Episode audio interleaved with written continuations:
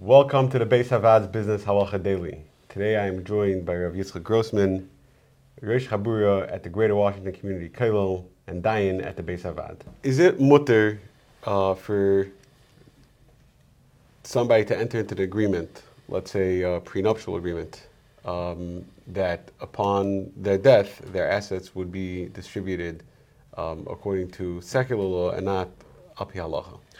This is an interesting, uh, controversial, and somewhat unclear question. In the previous segment, we mentioned the Rashba who says that we don't follow the law, Din Malchusa, against Seder Yerusha. The Rashba also discusses there the question of minhag. If there's a minhag to deviate from Dina Yerusha, the minhag to follow the non-Jewish culture in which they lived, the Rashba is adamantly opposed to that as well. Mikach minhag. He says even though minhag is as though as stipulated, and normally a person can make a t'nai but Darashim Mammon, in a financial matter, a cult and Kayam, a person can stipulate any arrangements that he wants for his money. Nevertheless, the Rashba says one major exception to that is you can't, you can't stipulate, you can't have a minhag that you want to copy the laws of the non-Jews. Uh, Hakadosh Baruch Hu, he says the Torah doesn't give Am Yisrael, the Nachla of Hashem, he says, free reign to, to go run after and imitate, to the, the minhagim of the non-Jews. The Rashba is talking about and he seems to be saying you can't even stipulate that contractually that you want to copy secular law.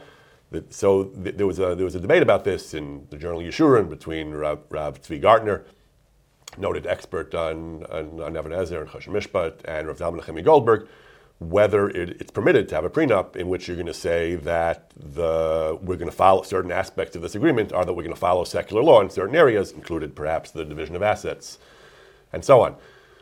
Rav Gartner argued it should be a problem. He quoted Rav Tzvi Spitz, a prominent Dayan, also who argued that in general you can't have a choice of law provision which says that we're going to follow the minhagim of the, of the based on this Rashba.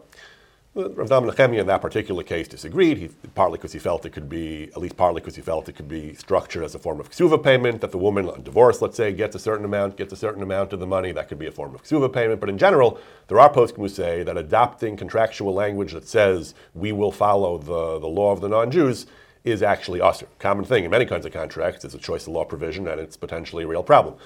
Beth Din of America, or Mordechai Willig, the architects of the popular, one of the popular American versions of the prenup, they had an interesting compromise. They did it in consultation with Rav Nechemia, and they, Willig and the Beth Din of America, had an interesting compromise.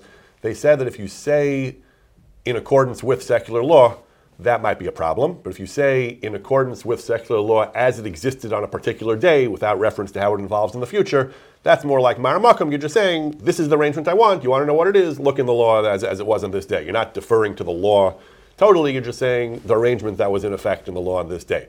But, uh, but in general, to say that we want our affairs to be resolved based on secular law, that's, uh, that is a controversial and potentially problematic thing to do. If you enjoyed this video and would like to receive more like it, or to sponsor future videos, please click the link below or visit baishavaad.org.